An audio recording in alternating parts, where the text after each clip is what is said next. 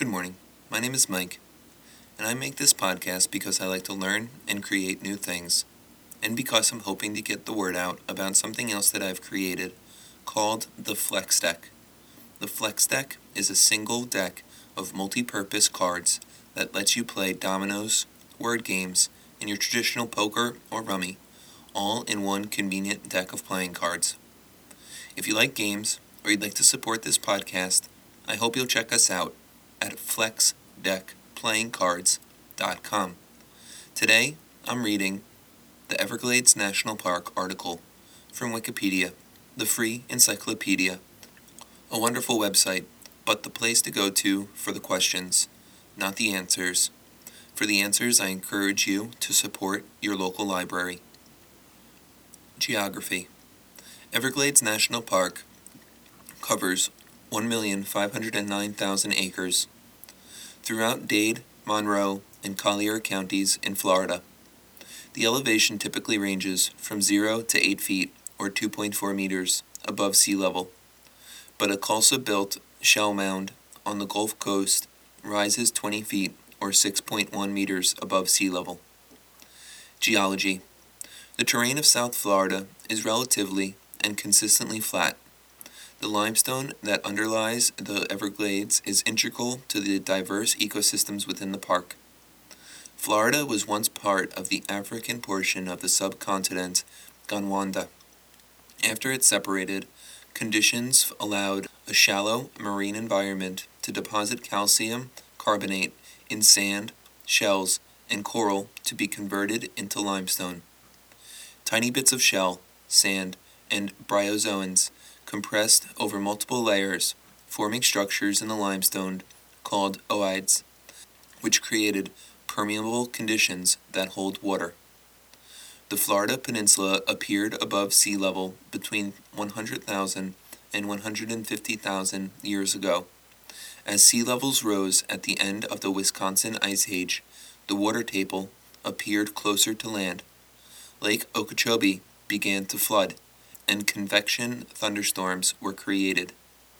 Vast peat deposits south of Lake Okeechobee indicate that regular flooding had occurred about 5,000 years ago.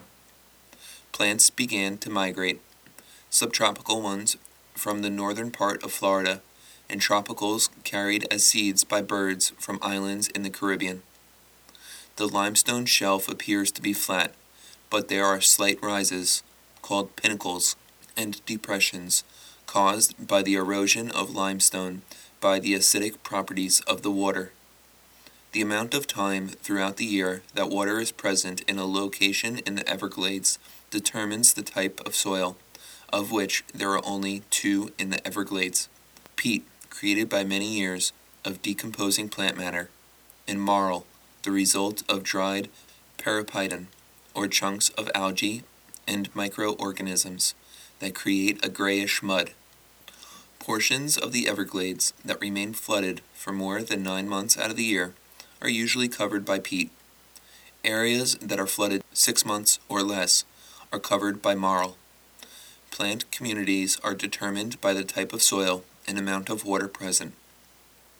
Climate While they are common in the northern portion of Florida, no underground springs feed water into the Everglades system. An underground reservoir called the Floridian Aquifer lies about 1,000 feet, or 300 meters, below the surface of South Florida. The Everglades has an immense capacity for water storage, owing to the permeable limestone beneath the exposed land. Most of the water arrives in the form of rainfall, and a significant amount is stored in the limestone.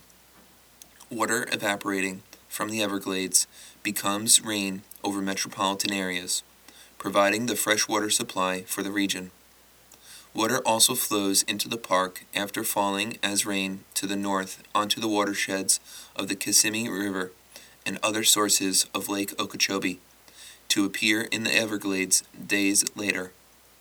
Water overflows Lake Okeechobee to a river 50 to 70 miles or 110 kilometers wide which moves almost imperceptibly.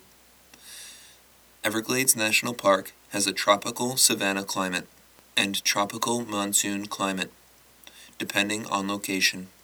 Most of the central region has a savanna climate, while regions closer to the shore, especially the eastern quarter of the park, has a monsoonal climate.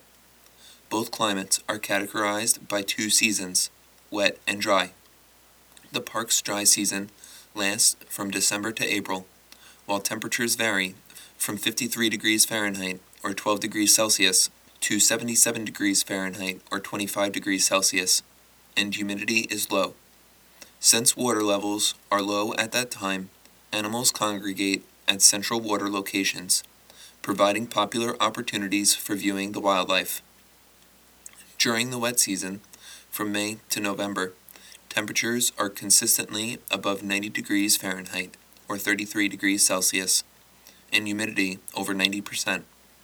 Storms can drop 10 to 12 inches or 300 millimeters of rain at a time, providing half the year's average of 60 inches or 152 centimeters of rainfall in just two months. Well, that'll make this that for now. This is Mike with FlexDeckPlayingCards.com. Thanks as always for listening. My apologies for any mistakes or mispronunciations that I may have made. The words are not my own, this is just a reading of Wikipedia. If you'd like to support this podcast, I hope you'll visit our website at FlexDeckPlayingCards.com. If you could also please leave us a review on whatever service it is that you're listening to it, we would very much appreciate it, especially if it's favorable. All right, thanks again. Have a great day.